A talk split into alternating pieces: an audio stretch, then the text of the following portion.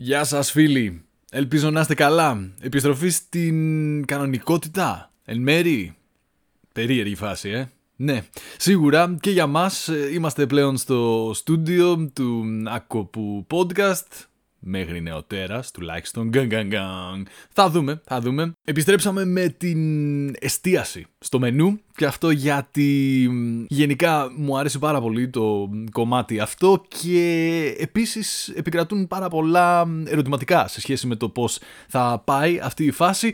Και γουστάρω και εγώ να το εξερευνώ παραπάνω. Εξού και ο καλεσμένος μας σήμερα είναι ένας σεφ, ο οποίος πέραν από εξαιρετικό παιδί, τον οποίο είχα γνωρίσει στο Σίμουλ, το εστιατόριο του οποίου είναι συνιδιοκτήτης στο κέντρο της πόλης, το προτείνω ανεπιφύλακτα, έχει εξελιχθεί πλέον και σε τηλεοπτική περσόνα και γουστάρω πάρα πολύ γιατί παραμένει αληθινός μέσα σε όλο αυτό. Μιλάω για τον σεφ Νίκο Θωμά, τον οποίο πολλοί μπορεί να γνωρίζετε από τις εμφανίσεις του στο Masterchef. Είναι εφ εν μπι manager της όλης παραγωγής, κάτι που σημαίνει ότι πρακτικά τρέχει το μικρό συσσαγωγικά εστιατόριο το οποίο είναι το Masterchef και εν γέννη είναι ένας τύπος ο οποίος έχει φάει όλη τη, τη μαγειρίλα καλής και κακής έννοιας με το κουτάλι. Γι' αυτό με ενδιέφερε πάρα πολύ να κάτσουμε κάτω και να κάνουμε αυτήν την κουβέντα. Μιλήσαμε λοιπόν για το πώς έφτασε στο να μαγειρεύει από ντράμερ και άνθρωπος που δεν είχε καμία σχέση στα νεανικά του χρόνια με την όλη αυτή φάση, το πώς το ένα πράγμα έφερε τ' άλλο και άρχισε να επιδιώκει την υψηλή γαστρονομία, το επιχειρήν, το ποιο είναι το μέλλον της γαστρονομίας και της εστίασης στη μετά κορονοϊού εποχή. Μπας περιπτώσει έχει πολύ ψωμί, ειδικά αν είσαι του χώρου ή σε ενδιαφέρει το φαγητό τόσο πάρα πολύ απλά. Ελπίζω να το διασκεδάσετε. Άκοπο podcast νούμερο δεκαεπτά με τον Νίκο Θωμά. Που είναι πάρα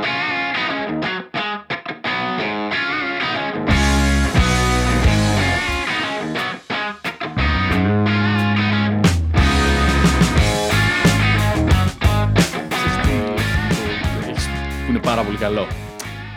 Αποπνέεις μια φοβερή θετικότητα με το που σε αντικρίζει ο άλλος. Χαίρομαι γι' αυτό πραγματικά. Ή τουλάχιστον αυτό είχα εγώ κατά νου όταν πρωτογνωριστήκαμε πριν από αρκετά χρόνια, Νίκο Θωμά. Τρία-τέσσερα κάπου εκεί ήτανε. Και παραπάνω μπορεί. Ήταν στις αρχές του Σίμουλ. Ήταν στην, στην αρχή και υπό τελείως διαφορετικές συνθήκες από τώρα που είσαι πρωτοκλασσά το όνομα της ελληνικής τι βι, κάνεις influencing, κάνεις όλα αυτά τα πράγματα. Ούτε καν αυτά. Μας ακούσει και κανένας άνθρωπος θα νομίζει άλλα. Νομίζω ότι οι περισσότεροι που θα μας ακούσουν και θα μας δουν ξέρουν και ήδη η σώμαση περί τίνος πρόκειται. Όχι, όχι. Το τηλεοπτικό είναι καθαρά παραγωγή, κάνω σε ένα project. Στο Masterchef, εντάξει, δεν είναι άγνωστο. Ε, είναι είμαι ένας άνθρωπος παραγωγής. Ναι, αλλά δεν βγαίνουν όλοι οι άνθρωποι της παραγωγής μπροστά. Αφενός και αφετέρου δεν λένε για όλους τους ανθρώπους στην ελληνική τηλεόραση τα ίδια καλά λόγια που έχουν πει για σένα άνθρωποι δικοί μου φίλοι, ας πούμε, που όλοι σνομπάρουμε το τηλεοπτικό προϊόν, αλλά για το πρόσωπο μου έχουν πει ναι, ρε φίλε. Δηλαδή η πρώτη αντίδραση είναι ρε φίλε, ναι, τον έχω δει, μου φαίνεται γάμο τα παιδιά. Εντάξει, δεν έχω λόγο να με δίνει με αυτός μου όταν βγαίνω μπροστά στο γυαλί πίσω, δηλαδή όταν δουλεύω με τα παιδιά και με τους ανθρώπους παραγωγής. Είμαι πάντα αυτός μου, κάνω αυτό που θέλω να το κάνω. Δηλαδή στο προηγούμενο δεν ήμουνα. Στην τρίτη σεζόν του μάζι δεν ήθελα να είμαι απλά. Δεν είχε γίνει κάτι, είχα κουραστεί, λέω παιδιά δεν θα είμαι. Δεν πιέζω τον εαυτό μου να κάνω πράγματα που δεν θέλω και αυτό νομίζω βγαίνει στη δουλειά μου. Καταλαβαίνεις πόσο σπάνιο είναι αυτό που συζητάς τώρα για τηλεόραση. Είναι πάρα πολύ και είναι και πολύ δύσκολο, όχι μόνο για τηλεόραση, για όλες τις δουλειές. Okay. Και είναι πάρα πολύ δύσκολο. Δεν έχω wow. κάνει άλλη δουλειά, δηλαδή ήμουν ντράμερ, μάγειρας και πέθος με το τηλεοπτικό αυτό το backstage. Γιατί ήμουν και, σε άλλες, ήμουν και στο Blind Taste, πιο παλιά με τον Δημήτρη Καρμίσο και στο Fooden Friends. Ναι. Με το φουντούλ και το σκαρμούτσο. Δηλαδή το ξέρω τον backstage, το μαγειρικό. Και αναρωτιέμαι τι πάει στραβά. Κάτι στραβό πρέπει να έχει αυτός ο τύπος, ρε φίλε. Δεν γίνεται να είναι τόσο καλοσυνάτος τύπος, να τον συζητάς, να μαγειρεύει και να κάνει όλη αυτή τη δουλειά που έχει δει το Σίμουλ τα τελευταία, όπως είπες και εσύ, τέσσερα χρόνια. Να κοιτάς το Instagram του και να λες α, φαίνεται ωραίος και κανονικός άνθρωπος, ρε παιδί μου. Βλέπω μηχανές, βλέπω πάθη σου εκεί πέρα. Δεν βλέπω. Ε, ναι. Α, κοιτάξτε με μπροστά σε αυτό το φοβερό κομμάτι, ξέρω εγώ, τάδε φτιαγμένο με την τάδε μπράντα. Μου φαίνεται ότι ακολουθείς έναν πολύ ωραίο και ισορροπημένο δρόμο μέσα σε όλα αυτά. Εντάξει, θεωρώ το πιο δύσκολο πράγμα σαν άνθρωπο να βρει την ισορροπία μέσα του. Αν είναι καλά mm. με τον εαυτό του, λέω πάντα έλεγα ό,τι δουλειά και να γίνει και να κάνω, ό,τι και να. Όπως και να πάει μέρα, το θέμα είναι να κοιμηθείς το βράδυ. Αν mm. καταφέρεις και κοιμάσαι το βράδυ, είσαι καλά μέσα σου. Και με αυτό το μοτίβο εγώ πηγαίνω αρκετά χρόνια. Εμείς ξεκινήσαμε τη δική μας γνωριμία ε, στις αρχές του Σίμουλ. Ναι. Εγώ είχα έρθει... Ήταν, ήμουν τότε και εγώ στην αρχή των όσων έκανα με, τέλος πάντων, γευσηγνωσία ή ξέρω εγώ, ρεπορτάζ φαγητού, όλα αυτά που, που κάνουμε με το Rise. Και ε, ήταν μάλλον από τις πρώτες εμπειρίες που είχα που μου έδειξαν πόσο δυνατή μπορεί να είναι μία ακόμα και πάρα πολύ απλή γεύση μέσα σε ένα πολύ προσεγμένο περιβάλλον. Ναι. Και μαγειρικά και, και το ίδιο το μαγαζί. Εντάξει, αυτό είναι, όλο αυτό που περιγράφεις ακριβώς είναι η τάση του μπιστρόνομι mm. που υπηρετούμε εμείς από την πρώτη μέρα που ανοίξαμε, χωρίς να το ξέρουμε κιόλας. Τότε δεν υπήρχε σαν μεγάλη τάση στη, στο Παρίσι, στη Νέα Υόρκη και όλα αυτά. Είναι να προσφέρεις ένα προσιτό φαγητό στον κόσμο, το οποίο έχει κάποιες τεχνικές βέβαια που έχουν και τα μεγάλα εστιατόρια τέλος πάντων, που δεν υπάρχει λόγο να τη μάθει ο πελάτης γιατί να σε κουράζω σε ένα τώρα σε πόσους βαθμούς έχω ψήσει το κρέας, πόσες ώρες, γιατί, πο, τίποτα. Θα φας με ένα χοιρινό καρέ, μετά δε γαρνιτούρα και είναι όλα καλά. Όταν λες να σε κουράσει, εννοείς στο κομμάτι της παρουσίασης ή του σερβις, ας πούμε. Ναι. Okay. Ή το επιτεδευμένο σερβις, να φάτε πρώτα αυτό, κόψτε το έτσι, ανακατέψτε το έτσι, δοκιμάστε πρώτα από αριστερά, μετά από δεξιά. Νομίζω όλα αυτά έχουν αρχίσει και εξαφανίζονται από την γαστρονομία και ευτυχώς. Mm. Ε, σίγουρα καλό να υπάρχουν και αυτά τα πολύ καλά fine dining εστιατόρια.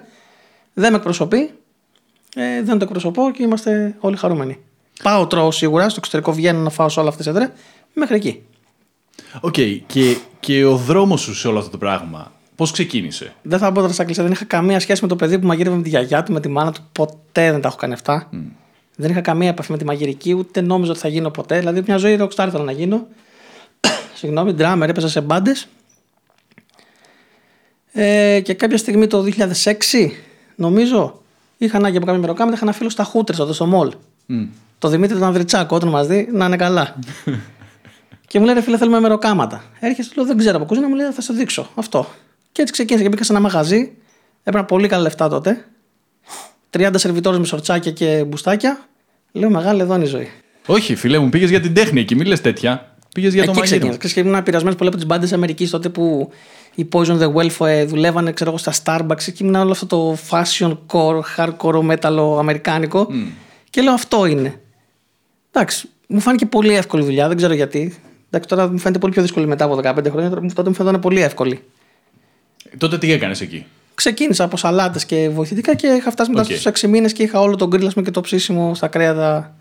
Right. Δεν κάναμε τέχνη. Ναι, παραγωγή. Okay. Απλά πράγματα. Μετά από δύο χρόνια αποφάσισα να πάω σχολή και μετά ξεκίνησα ένα, ένα τέτοιο. Οπότε ήταν η εμπειρία σου εκεί που λίγο σου τα γύρισε, ας πούμε. Ναι, μετά πήγα σε ζώνες αρκετές, μου άρεσε πάρα πολύ αυτό. Πιτσιρικάδες, τα ξενοδοχεία όλοι μαζί, ξέρεις. Με... Ετών τώρα αυτά. Ξεκίνησα από τα είκοσι ένα είκοσι δύο εκεί. Okay. Δεν ξεκίνησα μικρός. Νωρίς είναι, ρε φίλε. Εντάξει, δεν είναι δεκαοκτώ, αλλά τι να λέει. Δηλαδή, okay. Και δεν μπορώ να ακούω μάγειρες ότι από τα δέκα μου μαγειρεύω, στα δώδεκα μου έκανα το πρώτο μου κέικ και ήταν γραπτό και εκεί κατάλαβα. Mm. Ποτέ δεν παίζουν αυτά. Δηλαδή, όποιος έρχεται το... να τα αποδείξει κάπως. Mm. Δεν γίνεται κάτι άλλο. Καταλαβαίνω και το έχω κι εγώ ως κρίμα μέσα μου. Γιατί νομίζω ότι ένας από τους λόγους που ασχολήθηκα με τη γεύση ήταν γιατί μου άρεσε πάρα πολύ αυτό που ανακάλυψα αργότερα στη ζωή. Αλλά καταλαβαίνω, ρε φίλε, μια οικογένεια με παράδοση σε αυτό το πράγμα να μοιεί, ας πούμε, σιγά σιγά τα νεότερα μέλη και να καλλιεργείται έτσι το, το ενδιαφέρον τους. Γιατί, ας πούμε, στο σχολείο δεν το έχουμε. Σκέψου αν είχαμε μάθημα μαγειρικής στο σχολείο. Ναι. Μπορεί να το κάνεις πιο πριν. Λίγα παιδιά στην εφηβεία, ειδικά στη δική μου τη φάση, έτσι που με τις μουσικές, με τα τύμπανα, με τα αυτά. Είχες στο μυαλό του να αφήσεις τα drums να πάνε να γίνει μάγειρας. Ναι. Απλά μου είδα ότι μου αρέσει, μου φάνηκε και εύκολο, μετά κόλλησα. Ε, ήταν οι τελευταίες καλές χρονιές με λεφτά τότε και mm. βγάζαμε καλά λεφτά. Μετά ξεκίνησε η κρίση και χάσαμε τα χάναμε τα λεφτά μας. Και μου άρεσε και λέω μια χαρά. Πήγα σχολή, ήμουν πρώτη φορά ζωή μου στο παστήρι, ήμουν καλός μαθητής. Δηλαδή με ρωτάγανε πρώτη φορά. Ναι. ναι. Οπότε ήταν, υπήρχε μια φυσική τάση, ναι. ας πούμε, προς τα εκεί. Okay. Και μετά είναι και ευκαιρίες που αρπάζεις. Γιατί μετά στα είκοσι εννιά μου μου βρέθηκε προσφορά να πάω να γίνω σεφ σε ένα πεντάστερο ξενοδοχείο. Δεν ήξερα αν μπορώ να το κάνω, ε, το έμαθα. Τι μεσολάβησε ανάμεσα λοιπόν στα είκοσι δύο είκοσι τρία που ξέρεις, είδες ξεκάθαρο ότι σε πάει προς τα εκεί και αυτά τα ξέρεις έξι πολλές δουλειές οι οποίες αν γύρναγα πίσω, ναι μεν κράτησα πράγματα, δεν τις ξανά έκανα. Σε εποχιακά μαγαζιά, σε πιο γρήγορα μαγαζιά, όλο αυτό. Αλλά δεν με ένιωθε τότε να κάνω καριέρα μαγειρική. Όταν λες μαγειρικά, ε, sorry, όταν λες ε, εποχιακά σεζόν. Αυτά που πας σεζόν και έχεις ένα κατάλογο με εβδομήντα πιάτα, ναι, που έχει, ναι, ζα, ζυμαρικά, μαγειρευτά, πίτσες, κυρίως. Από κλαμπ σάντουιτς μέχρι. Και γκουρμέ πιάτα που λέει και ένα κατάλογο. Να πικάνια, ας πούμε, σίγουρα σε αυτά τα μαγαζιά, ναι, μετά και καλά. Εντάξει, μαζεύεις εμπειρίες από όλα αυτά, αλλά ναι, δεν θα ξαναπήγαινα ποτέ. Ναι, η αλήθεια είναι ότι ο δρόμος για όλο το ροκσταριλίκι, ας πούμε, που είναι συνδεμένος σήμερα με το, με το κομμάτι του μαγειρέματος, είναι στρωμένος με πολύ λάτζα, ρε παιδί μου. Πάρα πολύ. Γι' αυτό είναι εντάξει. Είναι κλισέ, αλλά ισχύει σε όλα τα νέα παιδιά. Μην βλέπουν τίποτα από όλα αυτά. Μην πιστεύουν, αν δεν φας πολύ ξύλο. Και δεν είναι μαγειρική. Οποιαδήποτε χειρονακτική εργασία. Θες να γίνεις τραυλικός, θα φας ξύλο δέκα χρόνια από το μάστορα. Οικοδόμος το ίδιος. Έτσι είναι και μάγειρας. Mm. Δεν γίνεται. Υπάρχουν και τυχεροί. Οκ, okay, μπορούν να στρωθούν εύκολα, να είναι καλοί, να βρεθούν, το timing είναι πολύ σημαντικό για αυτή τη δουλειά. Αλλά από εκεί πέρα θέλει πολλή δουλειά. Όλοι κρίνονται από τους πελάτες τους. Mm. Ούτε από το Instagram, ούτε από τους followers, τίποτα. Η τυχερή θεωρείς ότι παίζει ρόλο. Εντάξει, το Masterchef είναι ένα παράδειγμα του τι γίνεται, αλλά υπάρχει πολύ μεγάλο κομμάτι της pop κουλτούρας που είναι στρωμένο και στημένο γύρω από το σίγουρα, σίγουρα. μαγείρεμα. Με διάφορους τρόπους, είτε είναι τα μεσημεριανά, είτε είναι, ξέρω εγώ, τα Instagramικά. Ε, οι τυχεροί, γιατί, γιατί τους ονομάζουμε έτσι? Τι γλιτώνουν, ρε παιδί μου? Μπορεί να γλιτώσουν τα πρώτα χρόνια της λάντζας που λέμε, και μπορεί να είναι στη σωστή θέση, στη σωστή στιγμή. Που θα κλείνεται μια δουλειά, η οποία δουλειά μπορεί να πάει πολύ καλά, να τον δει κάποιον, να τον ακούσει κάποιος, και παιδιά που δεν έχουν γνωριμίες ή δεν τσαθήκαν τυχερά, που είναι εξίσου πολύ καλά να τρώγονται σε κάποια κουζίνα η οποία δεν έχει κάποιες βλέψεις να πάει παρα, να κάνουν κάτι παραπάνω. Ναι. Αλλά αναρωτιέμαι, η, αυτή, δεν είναι, αυτή η γνώση, αυτή η ενασχόληση με όλες αυτές τις πτυχές, ας πούμε, των υλικών που αλλιώς δεν θα γνώριζες. Δηλαδή το να ψιλοκόψεις ε, μία οτιδήποτε, οτιδήποτε πρώτη ύλη, και να, ξέρεις, γίνεις τόσο πολύ ένα με αυτό το υλικό που χειρίζεις, και να το κόψεις έτσι και να το κόψεις γιουβέτσι και να κάνεις λάθος και να μάθεις από κάτι ακόμα και τόσο απλό, το να κόβεις κάτι, είναι κομβικό στη διαδικασία του να γίνεις mm. καλύτερος μάγειρας. Όλο αυτό είναι θέμα επανάληψης. Mm. Τέλος. Oh. Δηλαδή το πώς κόβεις μαθαίνεις την πρώτη μέρα σχολή. Από εκεί πέρα δικό σου θέμα. Δηλαδή αυτή... κάτσε κόβε, πάρε ένα ματσάκι μαντανό, κάνει είκοσι πέντε λεπτά, είκοσι τρία, ξέρω, κάτι τέτοιο. Πάρε κόβε. Αυτή η λάτζα όμως είναι, αυτό λέω, είναι, μου φαίνεται συναρπαστικό κομμάτι, όσο και αν δεν το καταλαβαίνεις εκείνη τη στιγμή και αν συχτηρίζεις, γιατί ειδικά για τη σεζόν ακούς τέρατα, ας πούμε, το ότι περνάει. Είναι ωραία τέρατα. Δηλαδή, όταν περνά τα χρόνια, είναι ωραία. Δηλαδή, όταν είσαι είκοσι δύο χρονών, είκοσι τρία, είκοσι πέντε, στη Ρόδο, σε ξενοδοχείο με χίλια άτομα που δουλεύουν σαράντα μάγειρες, σαράντα σερβιτόρες από το εξωτερικό, που βγαίνει το βράδυ, φαλιράκι, όλο αυτό. Είναι, είναι ωραίο. Όχι, χρειάζεται να το κάνει κάποιος, νομίζω. Το. το... Πιο, έτσι, πιο ξεχωριστή ανάμνηση που έχεις από αυτά τα πρώτα χρόνια της λάτζας, σε εισαγωγικά, ποια? Εντάξει, είχαμε περάσει μια τρομερή σεζόν το έντεκα, που από εκεί απέκτησα και τους πιο πολλούς μου φίλους στην κουζίνα. Στη Ρόδο είχαμε περάσει εκπληκτικά. Mm. Και μείναμε και φίλοι με πολλά από τα παιδιά. Δηλαδή και ο σεφ μας ήταν, τότε μας είχε πάρει μαζί, ήταν, είναι ακόμα στην παρέα μας. Οκ. Okay. Ωραία. Οπότε, ακολουθώντας αυτή την πορεία, που... στην όλη διαδικασία μπαίνει μέσα το θέμα του, του Masterchef και της προβολής?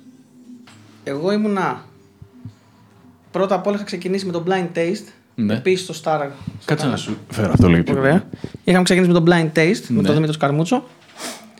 Αυτή ήταν η πρώτη σου, ας πούμε, στην τηλεόραση, ναι, έκθεση στο, σε αυτό το κομμάτι. Πώς χώθηκες αυτό? Εννοώ... Εντάξει, ο Δημήτρης είναι σαν ο πατέρας μου στη δουλειά. Uh-huh. Δηλαδή με έχει βοηθήσει άπειρα, τον εκτιμώ πολύ, με εκτιμάει πολύ, έχουμε μια τρομερή σχέση. Οπότε εμπιστεύτηκες τις γνώσεις που είχες μέχρι εκείνη τη στιγμή, που ήταν σε, ναι, κάτι μαγειρικό, αλλά τελείως άσχετο, ναι, με το αυτό. Κομμάτι του τέτοιου, και λες μπορώ να το κάνω. Και μετά, καθώς γνώρισα τους παραγωγούς και την εταιρεία παραγωγής, τέλος mm. πάντων, μόλις mm. έγινε το Masterchef το δεύτερο, mm-hmm. με τον Τιμολέο νικητή τότε, ε, ήμουνα ο άνθρωπος που πήγαινα στο σπίτι στην αρχή και τους έκανα μαθήματα στα παιδιά, mm. τύπου σεμινάρια. Okay. Και μετά έφυγε ο εφ εν μπι κάποιες μες στη μέση του και το ανέλαβα εγώ από εκεί πέρα. Και έχει πάρει σειρά μετά και πάει... Έχω κάνει και το junior. Πάμε λοιπόν σε αυτό το κομμάτι του job description σου, ας πούμε. Ε, το εφ εν μπι και η προετοιμασία όλου αυτού του τελειωμένου προϊόντος που βλέπουμε στον αέρα, που πολλές φορές εστιάζει και σε πολλά άλλα πράγματα πέρα από το μαγείρεμα, ή όταν βλέπεις ένα ποσοστό μαγειρέματος μέσα στο ε, επεισόδιο, δεν ξέρει ο πολύς ο κόσμος πόση προετοιμασία και πόση δουλειά υπάρχει πίσω από αυτό. Το εφ εν μπι που κάνεις εσύ, του οποίου είσαι νομίζω συνολικά, ας πούμε, ναι, ο επιβλέπων, τι ακριβώς συνεπάγεται, ρε παιδί μου? Ξεκινάει από την περίοδο προετοιμασίας του project, mm. με την συνταξία, όπου βρίσκουμε επεισόδια, στο τάδε επεισόδιο θα μαγειρέψουν αυτό, δηλαδή γίνεται μια τέτοια δουλειά, ένα πρόγραμμα. Ε, μην ξεχνάμε ότι είναι μαγαζί, έχει τιμολόγια, άρα πρέπει να κοντρολάρεις και ένα θέμα τιμών, ώστε να γεμίσει όλο αυτό η αποθήκη τροφίμων που λένε, να παραγγελθούν τα πράγματα. Πρέπει όλο αυτό να περαστεί και να εγκριθεί από τους κριτές. Εντάξει, που έχουμε τρομερή σχέση με τα παιδιά και τους ευχαριστώ πολύ και δημόσια γι' αυτό. Με στηρίζουν και τους στηρίζω πολύ. Φαίνεται. Με εμπιστεύονται και βγαίνει αυτό, δηλαδή δεν είχαμε θέματα. Ε, και αφού περάσει αυτό, να, τα, να γίνουν παραγγελίες τα πράγματα, να στηθούν οι πάγκοι, να στηθούν τα υλικά. Mm. Και ένα τέτοιο κομμάτι, δηλαδή όταν ετοιμάζουμε εξωτερική δοκιμασία, τι θα γίνει, πότε, πόσα κιλά, για τόσα άτομα, ξέρεις, είναι, είναι λίγο χαοτικό. Γιατί σου λέω, είσαι λίγο δέκτης της αρχισυνταξίας, mm. του προγραμματισμού, της παραγωγής με την τιμολόγια, των κριτών, το σκηνοθετικό, ότι αυτό μου αρέσει, αυτό δεν μου αρέσει, βάλω το σε όλο πιάτο και δεν μου κάνει πλάνο. Και είναι πολύ. Και είσαι κάπου στη μέση και πρέπει αυτά να τα κουμαντάρεις και να τα σερωπείς. Ακούνε πιο πολλοί αρχισυντάκτες σε αυτού του τύπου τις εκπομπές της μαγειρικής ή είναι σαν τους υπόλοιπους? Εντάξει, εγώ είμαι τυχερός ότι δουλεύω με τον καλύτερο αρχισυντάκτη, Νίκο Κακαρίκα, σ' αγαπώ. Ε, έχουμε τρομερή σχέση και με τον Νίκο. Δηλαδή και μαγειρικά ακούει, ναι. Mm. Έχει, έχουμε χωρίσει ότι φίλε μου, εσύ κάνεις αυτό, δεν το ξέρω καθόλου. Βράζω ένα αυγό απλά σπίτι. Εγώ κάνω αυτό. Όπου εγώ δεν το ξέρω, δεν μπορώ να του πω για σενάρια, δεν μπορώ να του πω για. Δεν είναι όλοι οι αρχισυντάκτες έτσι πάντως. Ξε... Ίσως να το ξέρεις κιόλας, αλλά πολύ σπάνια δέχονται και εντάξει, εμπιστεύονται. Αυτός είναι ο καλύτερος γι' αυτό. Λογικό, λογικό. Αν είναι ο καλύτερος, τότε ξέρει πολύ καλά ότι είναι σημαντικό αυτό για τον αρχισυντάκτη. Οκ. Ε... Okay. Τώρα πρέπει να αυτό που κάνουν, περιγράφει το κλίμα που είχαμε φέτος. Εκεί ήθελα να καταλήξω. Οπότε ακούγεται σαν πέραν από μια λειτουργική εκπομπή, η επιτυχία του να οφείλεται και σε όλες τις ισορροπίες και τη δυνατότητα που έχετε να το τρέχετε έτσι. Είναι κομβικό αυτό για. Σίγουρα, σίγουρα. Για, για Περάσαμε πολύ καλά φέτος. Περάσαμε πολύ καλά. Με όλους. Δηλαδή, εγώ πραγματικά πολύ κούραση. Mm-hmm. Πολύ, γιατί εγώ το βράδυ είχα το εστιατόριο. Έτσι. Τελείωνα και πήγαινα στο εστιατόριο. Δεν είναι ότι ήταν βασική μου δουλειά αυτή. Το ξανακάνω άνετα. Δηλαδή, δεν θέλω να σταματήσει ποτέ. Mm. Παίρνω ωραία. Μ' αρέσει. Πριν πάμε στο εστιατόριο, ε, γιατί έχει και εκεί πέρα ατελείωτο θέμα στη συζήτησης προφανώς, ειδικά μετά όσα περάσαμε, η αίσθησή σου για τη μαγειρική σκηνή αυτή τη στιγμή, όλο αυτό που προκύπτει τα τελευταία πούμε, ε, πέντε δέκα χρόνια, ναι, ποια είναι, πώς το βλέπεις? Θεωρώ ότι είμαστε σε πολύ υψηλό επίπεδο. Δηλαδή όλοι οι μάγειρες της γενιάς μου και μια γενιάς πιο πάνω και οι γενιές που έρχονται θα το πάνε ακόμα πιο ψηλά, γιατί είναι όλοι ταξιδεμένοι, όλα τα παιδιά έχουν δουλέψει έξω. Ε, για μένα το μεγάλο πρόβλημα στην όλη γαστρονομική σκηνή είναι οι ιδιοκτήτες εστιατορίων δεν έχουν σχέση με την εστίαση. Και εμένα αυτό είναι το μεγάλο μου παράπονο. Mm. Δεν υπάρχει στο εξωτερικό μαγαζί που ο σεφ να μην έχει ή ποσοστά να είναι δικό του. Εδώ ξέρεις είναι. Δεν θέλω τώρα να φάνει να μειώσω κάποιον, αλλά είναι ποδοσφαιριστές, είναι λογιστές, είναι αυτοί. Έχουν όλοι μαγαζί και κοιτάνε το ζήτα. Και είναι λογικό γιατί είσαι επιχειρηματίας. Κοιτάξτε, το ζήτα δεν βγαίνει, φίλε, το κλείνω. Γεια. Mm. Εντάξει. Αυτό δεν είναι λογικό. Δεν είναι έτσι η εστίαση. Είναι μια υπηρεσία άλλη. Πόσο και... χρόνο ζωής δίνει ο μέσος ιδιοκτήτης? Γιατί αυτά που βλέπεις και διαβάζεις είναι ότι μέσα στα δύο πρώτα χρόνια το μαγαζί. Δεν μπορώ να σου ξέρω. Εγώ ξέρω ότι το Σίμουλ θα είχε κλείσει το δεύτερο χρόνο αν είχαμε επιχειρηματία από πάνω μας. Και αυτός ο γκυόμαι δεν έβγαινε, δεν βγήκε ποτέ. Έκανα και άλλες δουλειές για να μπορέσω να το στηρίξω. Mm. Και δεν το λέω, κάνω μελό και όλα αυτά. Αυτό ήταν η, η όρεξή μου, το θέλω μου και γι' αυτό το στήριξα. Μα εκεί, γι' αυτό είπα και εγώ για τα δύο χρόνια. Γιατί εκεί φαίνεται λίγο το make or break της φάσης, ρε παιδί μου. Δηλαδή, ειδικά στην περίπτωση που προσπαθείς να κάνεις λίγο έξω από το πιο εύκολο ευρείας κατανάλωσης και σίγουρο, σίγουρη προσπάθεια.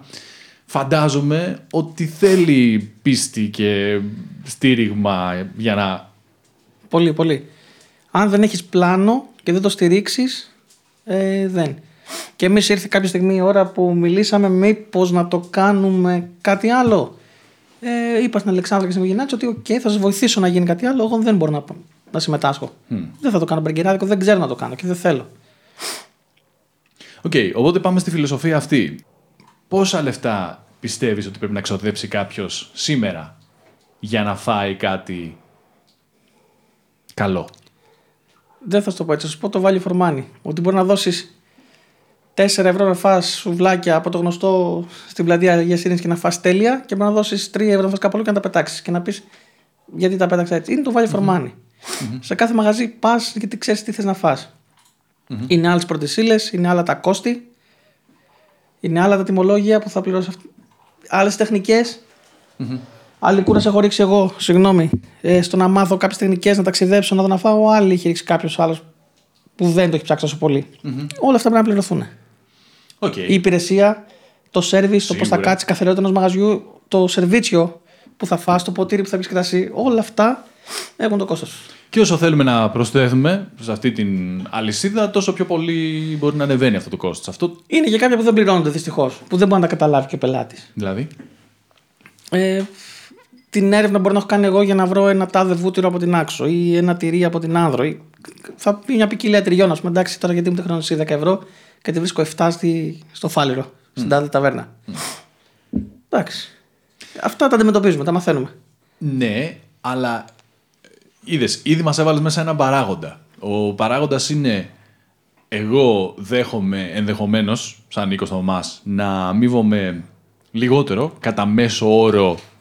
Ε, κα, κατά μέσο όρο δουλειάς, ας πούμε, που επενδύω στο, σε αυτό που κάνω, και μ, ο άλλος ο οποίος θα μιλήσει με τον προμηθευτή του και να του πει για να βάλω ωραία, βάλα αυτά, είναι ωραία, τα πάνε μας, μια χαρά, αποφάσισε ότι εγώ δεν θα επενδύσω αυτό το χρόνο και θα χρεώσω τόσο λιγότερο από τον άλλον. Οπότε εκεί κάπου νιώθω ότι αρχίζει και παίζει η διαφορά του δίνω μέχρι είκοσι ευρώ για να φάω, ή πάω στην κατηγορία είκοσι πενήντα, ή πάω στην κατηγορία σαράντα ογδόντα. Δηλαδή, το κατάτομο κόστος, πού νιώθεις εσύ ότι πάλι θα σου πω, ανεβαίνει και πού κάνει τη διαφορά? Αν πας να φας φρέσκο ψάρι, θα αναγκαστικά θα πεις στο εβδομήντα ογδόντα, έτσι. Mm-hmm. Ή κάποια ακριβά κρέατα εισαγωγής, κατά όλα αυτά τα γουάγκουντα που έχουν γίνει της μόδας, θα είσαι στο κατοστάρικο. Mm. Θες δεν θες, πας γι' αυτό.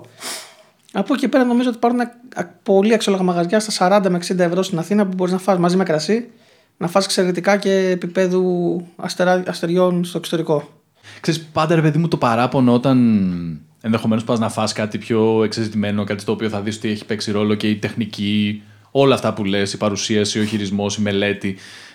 Ε... Ξέρεις τι, η τεχνική, αυτό που λες, μπορεί να είναι απλά, πώς λέγαμε πριν στο κόψιμο του μαϊντανού, ότι αν κάποιος πολύ όμορφα το μαϊντανό και τον βάλει σε μια γέμιση, θα πάρει αυτό που χρειάζεται. Αν κάποιος πετσοκόψει και φάζει εσύ στη γέμιση ένα κομμάτι μαϊντανό, θα σου χαλάσει όλο αυτό. Άρα μην πάμε σε πολύ δύσκολες τεχνικές, να πάμε στις απλές, γιατί εκεί νομίζω ότι χωλένουμε όλοι. Mm. Είναι αυτό, ξεκινάμε όλοι κατευθείαν, πάμε λίγο στα πιο δύσκολα χωρίς να έχουμε τις βάσεις. Και σε αυτό εγώ είμαι λίγο αυστηρός στην κουζίνα. Δηλαδή πάμε στα απλά, να ξέρουμε να τα κάνουμε και όλα θα έρθουν και θα γίνουν σιγά σιγά όπως πρέπει. Η διάθεση να, να σεβαστείς ένα υλικό παράγει το ίδιο αποτέλεσμα είτε κόβεις wagyu είτε κόβεις κάτι από την Άξο. Σίγουρα. Σίγουρα. Ας πούμε. Και μ, αυτό ήταν κάτι που υπήρχε πάντα στο Σίμουλ. Δηλαδή η κατεύθυνση του χρησιμοποιούμε πράγματα που μπορούμε να βρούμε κοντά μας και Εναι. είναι όλο σε μια πιο απλή και straightforward λογική. Ήταν πάντα κομμάτι του τι έκανες. Ναι. Και έτσι μου αρέσει να λειτουργώ. Mm. Είναι, αυτό είναι ο Νίκος, παιδί μου, και η μαγειρική του. Και αυτό υπάρχει σαν τάση πάντως. Ναι. Έχει γυρίσει πάρα πολύ όλο αυτό. Mm. Έχει γυρίσει, το βλέπεις από τα καθημερινά μαγαζιά πλέον του Παρίσι, έχει γεμίσει με τα μπιστρό αυτά που κάνουν τρομερή δουλειά. Δηλαδή το Σέπτιμο, ο Ντέβιτ Τουντέν, είναι δύστρα και μανώστρα μαγαζιά, τα οποία είναι αυτό σαν το Σίμουλ. Mm. Και βγάζουν εξαιρετικό φαγητό. Δεν χρειάζεται να πας να δώσεις επτακόσια ευρώ για να φας στο τάδε του Ρίτς, στο Παρίσι, μπλα μπλα μπλα. Mm. Και γυρίζει παντού. Και στον οδηγό ακόμα έχει γυρίσει. Δηλαδή πλέον δίνει αστέρια πολύ πιο εύκολα από ό,τι δίνει παλιά. Όχι στη χώρα μας. Γενικά, ναι, δίνει. Γενικά. Ε, έχει αλλάξει. Πρέπει να γίνει πιο προσιτό όλο. Mm. Αυτό είναι το φαγητό. Δηλαδή να είναι λίγο προσιτό. Ήσασταν και στον οδηγό, αν δεν κάνω λάθος, και σας είδα και στο. Πώς λέγεται το άλλο που έχει δύο γαλλικά ονόματα? Ναι, στο Ζάτε Μιλάω εδώ. Ναι, ναι, ναι. Στο... Όχι, στον οδηγό δεν έχουμε μπει ακόμα, δεν έχουμε καταφέρει να τους βρούμε να έρθουν να δοκιμάσουν. Ε, ο δεύτερος οδηγός αυτό στο Ζάτε Μιλάω είναι, ναι, είναι τώρα, μόλις βγήκε, ναι. πριν την πρώτη εβδομάδα νομίζω. Και είμαστε πολύ. Ζάτε Μιλάω. Ζάτε Μιλάω. Το. Με τζι τζι. Δεν ξέρω πώς προσφέρεται στα γαλλικά, θα ξεφλιστούμε. Όχι. Και μιλώ. M-I-L-E-A-U.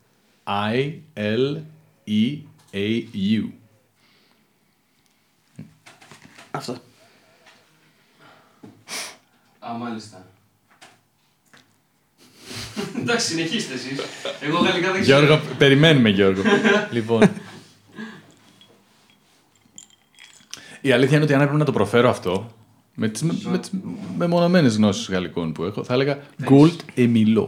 Δεν ξέρω καθόλου να σου πω και ντροπή μου γιατί θα έπρεπε. Ξεφτυλίστηκες. Πού είναι η γαλλική παιδεία σου, πού είναι τα... όλα αυτά που. Ναι, κρατήσω την Αλεξάνδρα που έχουμε μαζί το μαγαζί και, και στη ζωή που είμαστε μαζί είναι γαλλόφρονο. Είμαι γαλλός με γαλλικά και πιάνο και ό,τι είναι γαλλικό το αναλαμβάνει αυτή. Εσύ τι πήρες από το μοίρασμα? Και πέραν από το καλοσυνάτο πολύ όλο προφίλ και το ότι είσαι πολύ ωραίος τύπος, τι σου άφησε? Πού? Στο μοίρασμα. Αφού πήρε τα γαλλικά και το πιάνο, εσύ τι πήρες? Τίποτα, εγώ τύμπανα και. Τύμπανα και καφρίλα, ε. Και μηχανές.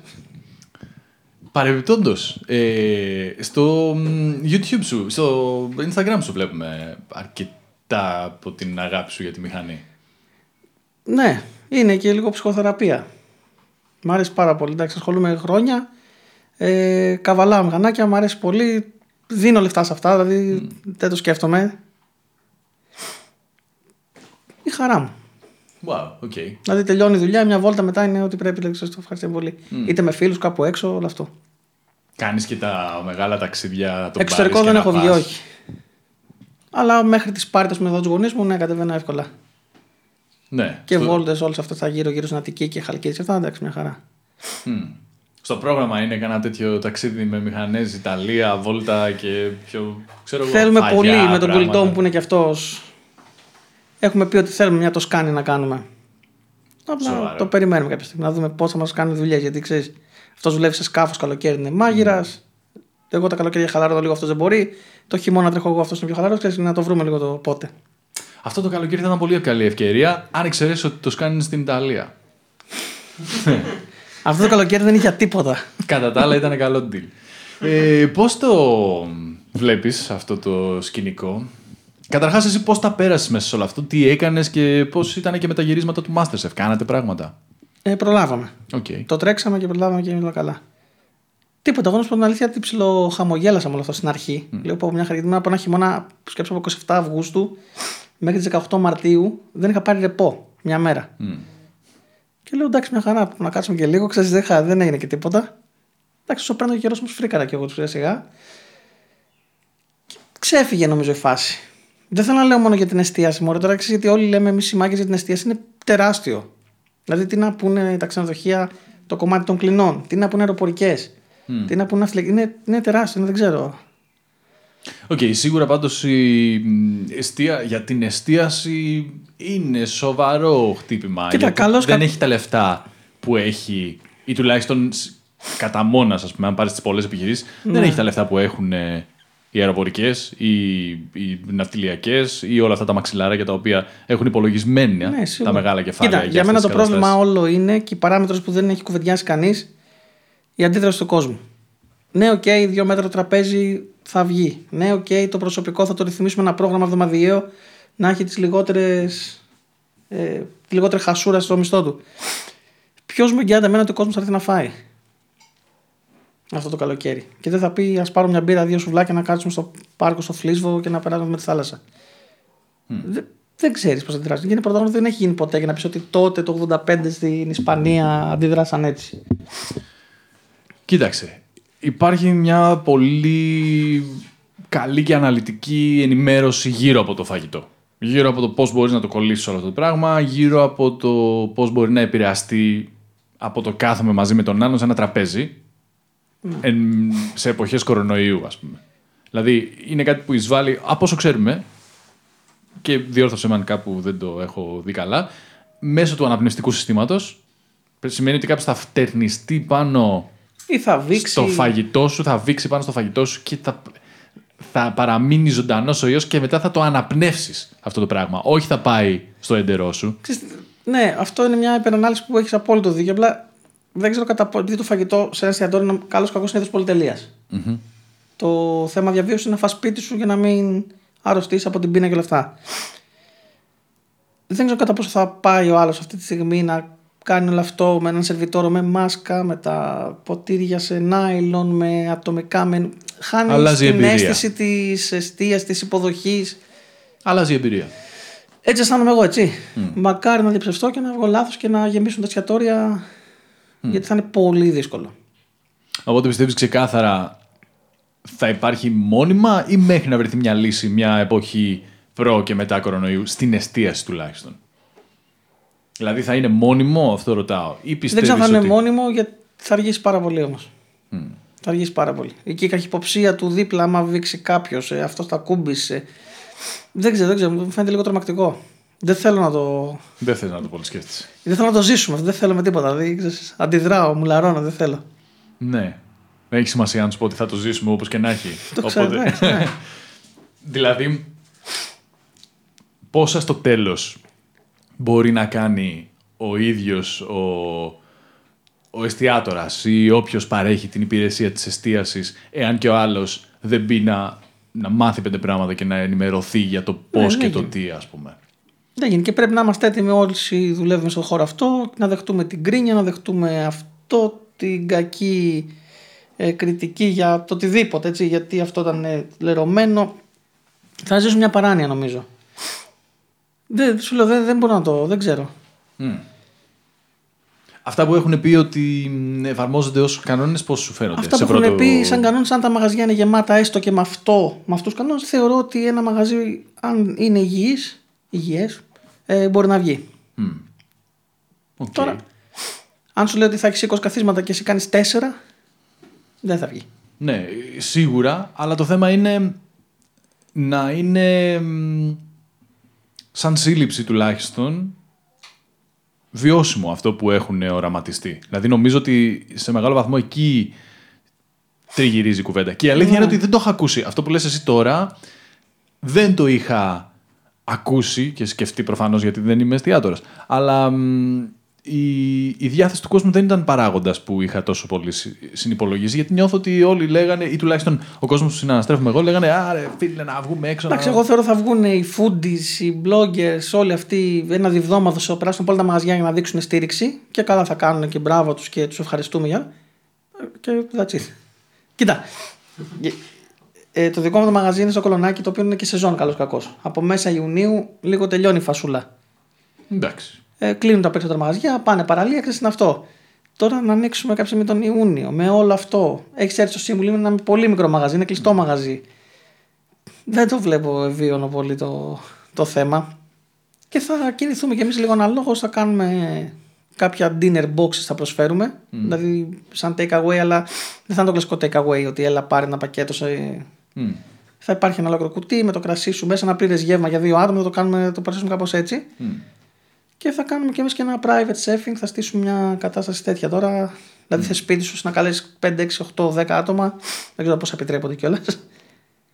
So far, μέχρι δέκα. Παιχνιδάκια, μια χαρά, δεν έχεις πρόβλημα. Ναι. Από δέκα και πάνω. Παιχνιδάκι θα σου είναι. Θα τους ξεπετάς έτσι. Αυτό, και θα έρθει ο Νίκος Θωμάς με την ομάδα του να σε μαγειρέψουν για τα γενέθλιά σου, ξέρω εγώ. Οκ. Okay. Κάπως πρέπει να επιβιώσουμε. Ναι. Κοίταξε, θα είναι σίγουρα super διαφορετικό. Και θα ενδεχομένως δούμε και πολλές, ας πούμε, φάνταστες ή έξυπνες ή διαφορετικές λύσεις, ακόμα και στη διαχείριση του φαγητού, που δεν είχαμε δει μέχρι στιγμής. Αυτά είναι για την αισιόδοξη πλευρά και την πλευρά του καταναλωτή. Αλλά όπως είπες και εσύ, δεν είχα σκεφτεί, ρε παιδί μου, ότι ποιος θα πάει να φάει έξω. Είναι σοβαρό πρόβλημα. Υπάρχει τεράστια μερίδα κόσμου που το βλέπεις και στον δρόμο, ρε παιδί μου. Δεν, δεν μιλάω για την. Εδώ έχουμε full on αντισηπτικά, έχουμε το ανοιχτό παράθυρο. Δηλαδή, θέλω να πω τέλος πάντων, λειτουργούμε υπό όσο καλύτερες συνθήκες ναι. γίνεται και ψηλοτηρούνται και οι αποστάσεις, θεωρώ. Άμα τώρα δεν θα κυκλοφορείς με το μέτρο, προφανώς. Αλλά βλέπεις και στον δρόμο ότι ο άλλος μπορεί και να αλλάξει πεζοδρόμιο. Ναι. Οπότε... Θυμάσαι, έχεις προλάβει τη Μαβίλη, την πλατεία Μαβίλης παλιά το δύο χιλιάδες τρία δύο χιλιάδες τέσσερα. Ε, αυτό θα γίνει, θεωρώ πάλι. Mm. Γιατί είναι και καλοκαίρι. Okay. Όλοι έξω, περιπτερόμπυρα. Ναι. Που μου αρέσει πολύ, δεν το κρίνω. Δηλαδή ναι. και εγώ μπορεί μετά τη δουλειά να πάω να το κάνω. Πλέον στα περίπτερα βρίσκεις καλές μπύρες, σαν και αυτές που είναι πίσω σου. Οπότε το καλό είναι αυτό. Ασυλλογή, ε. ε. Είχε εδώ ο Διονύσιος, είναι άνθρωπος της μπύρας. Όλοι την αγαπάμε πολύ δηλαδή. Και. Ναι, αυτοί ας πούμε έχουν βρει μια λύση. Η Νόκτουα, τα παιδιά που φτιάχνουν την μπύρα στην Πυραιός, είχαμε και τον Ορφέα στο, στο τρίτο επεισόδιο. Είμαστε συφάνταροι τέλος πάντων. Και μας έλεγε ότι στέλνουνε πια μπύρες κι αυτοί. Οπότε βρήκανε ένα, ένα πρώτο τρόπο για να ξεφύγουν, ας πούμε, από το, ναι, ναι. τη δυσκολία της φάσης. Τίποτα, εδώ είμαστε να το δούμε, δεν μπορώ να πω κάτι άλλο. Mm. Ναι. ναι, είστε σε αυτή τη φάση. Ισχύει. Είναι δύσκολο και είναι περίεργο πολύ. Ε... Και νομίζω ότι θα, θα υπάρχει μεγάλο ξεκαθάρισμα. Τα υγιείς μαγαζιά με τα μαγαζιά τα οποία δεν κάνουν καλή διαχείριση, δεν μπορέσαν να κάνουν για τον άλλο δικό τους λόγο, δεν, δεν το κρίνουν αυτό. Ε, νομίζω ότι αρκετά δεν θα ανοίξουν. Mm. Εσύ αλεύρι πήρες τώρα για το σπίτι σου? Εγώ σε αυτά είμαι ο χειρότερος που υπάρχει. Δηλαδή. Είμαι τύπος που μπορεί να γίνει σεισμός και λέω εντάξει, άραξε, δεν... περιμένω λίγο. Εντάξει, δεν θα κατέβω κάτω, δεν θα κάνω. Δεν, δεν έχω χώρο. Ναι. Τι σκάτα θα κάνουν με όλο αυτό το αλεύρι που πήραν, ρε φίλε μου, εξηγείς? Τα κολόχαρτα. Μα εντάξει, τα κολόχαρτα είναι, το πιο, είναι το, ξεκάθαρα το πιο αστείο πράγμα. Δηλαδή, έρχεται το χειρότερο που μπορεί να έχεις φανταστεί και ενδιαφέρεσαι για το πώς θα καθαρίσεις τον κόλο σου. Ναι. Δηλαδή, ρε φίλε, αλήθεια. Αυτά νομίζω ότι θα ξεκίνησα λίγο μεγαλύτερης ηλικίας τώρα με τα κατοχικά σύνδρομα και όλα αυτά. Ναι, αλλά από είναι... όλα αυτά, αυτοί οι άνθρωποι με όλα αυτά που περάσανε, τα δύσκολα και, τα, και τους πολέμους και αυτό, αγχώθηκαν για το πώς θα κάνουν αυτό το κομμάτι. Ναι. Να μου πεις, αν το ζήσεις και δεν μπορείς να το κάνεις για ένα διάστημα, ίσως να είναι. Βάλει προβληματισμό, ξέρω εγώ. Ναι, και άμα ανοίξεις μια τηλεόραση και οι ειδήσεις σου λένε ότι άδεια το σούπερ μάρκετ, δεν υπάρχει τίποτα στο σούπερ μάρκετ, τρέξεις τα σούπερ μάρκετ. Ναι. Και δεν έχεις την παιδεία να το φιλτράρεις, να το κρίνεις και να πράξεις αναλόγως, θα πας να πάρεις κολόχαρτα. Δηλαδή μια χαρά. Και θα περιμένεις και τρεις ώρες δουλειά για να πάρεις κολόχαρτα. Εντάξει, δεν είναι. Και με τα capital controls είχε γίνει. Ήταν πιο έντονο. Άλλη φάση, ρε φίλε. Δεν ήταν τόσο έντονο τώρα. Αυτό που λέτε ήταν πολύ, πολύ έντονο. Ναι, αλλά εκεί σου, σου λένε, εκεί καταλαβαίνω ότι η σκέψη ενός ανθρώπου που δεν μπορεί να το σκεφτεί ψύχραιμα εκείνη τη στιγμή είναι θα αποκοπώ από τα χρήματά μου. Οπότε πρέπει να είναι δικά μου και πρέπει να τα έχω και δεν μπορώ να ικανοποιήσω τίποτα. Από όλα όσα αγχώθηκε ότι δεν μπορεί να ικανοποιήσει τώρα με αυτό το πράγμα, ήτανε πώς, τι θα κάνω με το κολόχαρτο και τι θα κάνω με το ψωμί. Δεν θέλω τίποτα άλλο, φίλε μου. Ψωμί και κολόχαρτο. Και είμαι καλά. Ναι. Και η ζωή συνεχίζεται. Τι! Όχι, δεν ξέρω. Είμαι υπερβολικός. Ε, παθιάζομαι πολύ με το κολόχαρτο. Έλεγα. Όχι, όχι. Έχεις δίκιο για το κολόχαρτο. Γιατί υπάρχει και το νερό, το απλό νεράκι. Ακριβώς. Ποποβρύση, που λέγεται ένας φίλος μου. Ποποβρύση.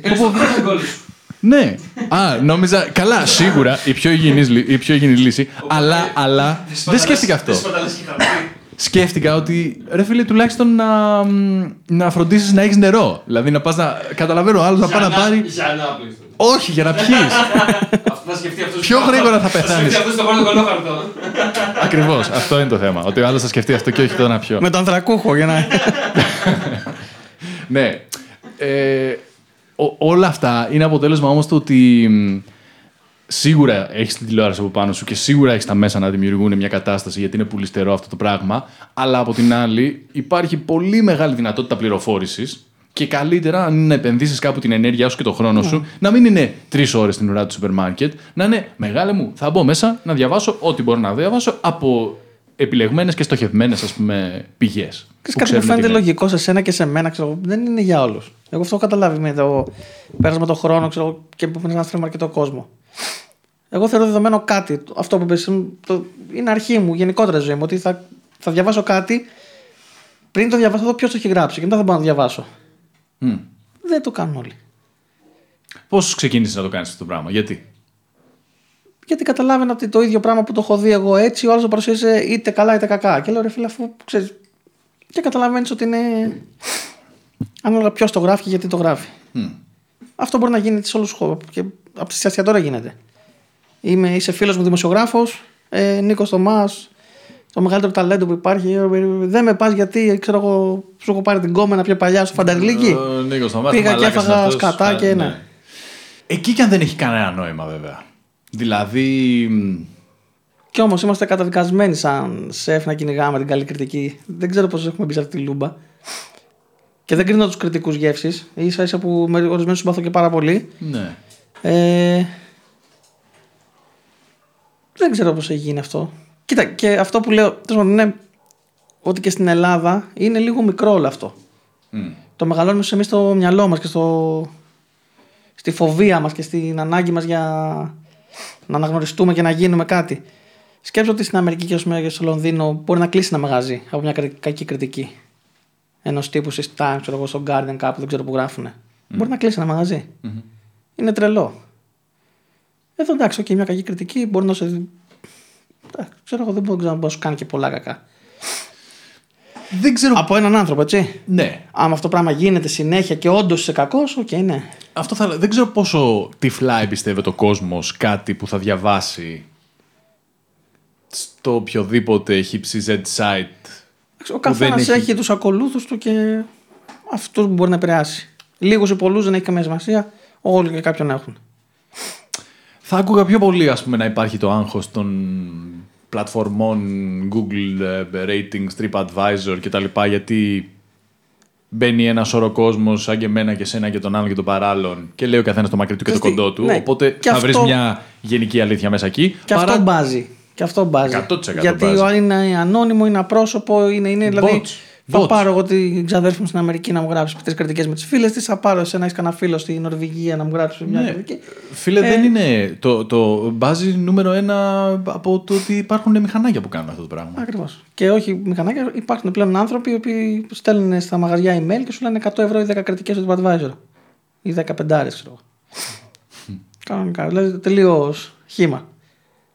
Τι εμπιστεύεσαι εσύ, word of mouth. Ναι. Mm. Και πατήσαμε σε αυτό εμείς με την Αλεξάνδρα πολύ. Εμείς ανοίξαμε ένα μαγαζί χωρίς κονέ. Το μεγαλύτερο λάθος που μπορεί να κάνει κάποιος στην Ελλάδα. Ήμασταν ένας άγνωστος σεφ με μια άγνωστη επιχειρηματία είκοσι τέσσερα πέντε χρονών ήταν τότε η Αλεξάνδρα. Ε, ναι, και ανοίξαμε μαγαζί και λέμε εντάξει, ωραία, θα μαγειρεύουμε καλά. Θα έρχονται οι φίλοι μας, αυτό, θα πίνουν τα κρασιά μας, αυτό. Καμία επαφή, τίποτα. Ποτέ δεν έγιναν αυτά. Mm. Ήρθαν τα πρώτα τιμολόγια, ξέρεις πρώτες καταγγελίες, τα πρώτα τέτοια, να μην έχουμε δουλειά και λες τι έγινε τώρα, φίλε. Ναι, δεν ήμασταν. Δηλαδή, το... για ένα πράγμα που με κοροϊδεύει ο σερβιτόρος, ο Τριαντάφυλλος συνέχεια, είναι ξέρεις, ο πελάτης, ξέρω εγώ. Α, πολύ ωραία, φάγαμε. Λέει ποιος μαγειρεύει εδώ, ο Νίκος Θωμάς. Ποιος είναι αυτό, ξέρεις. Περιμένουν να ακούσουν κάποιον ότι, που τον ξέρουν από τηλεόραση, ίσως ή από. Είναι του Έλληνα λίγο αυτό. Mm. Ή του τάδε επιχειρηματία. Ή του, είναι το μαγαζί του γιου του αυτού νου. Είναι το μαγαζί του.